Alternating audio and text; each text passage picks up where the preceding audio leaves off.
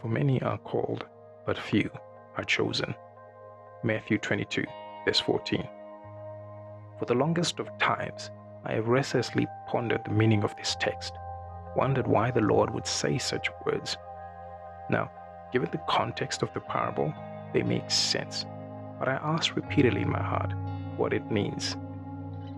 We know that the scriptures were written for our learning and that the Holy Spirit breathes hope into our hearts through them. If you take a closer look at the historical record of the vessels the Lord has always used, you will notice that, the, that they were not society's ideal men and women. Most did not have their bearings together, to say the least. Look at Paul, for example.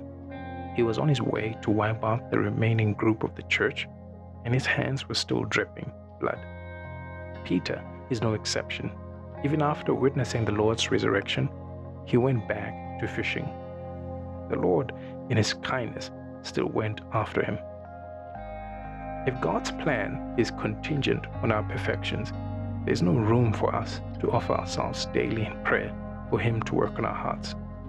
Our imperfections should be the meeting point for the Lord. God could have chosen to gift anyone with a gift that you are scared to use, but He gave it to you. He called you. He trusts you. Heavenly Father, today we offer our thanks, the fruit of our lips that confess your name in greatness. You called us by name, accepted us through your Son. We pray that may this truth never grow old in our hearts. In Jesus' name, amen.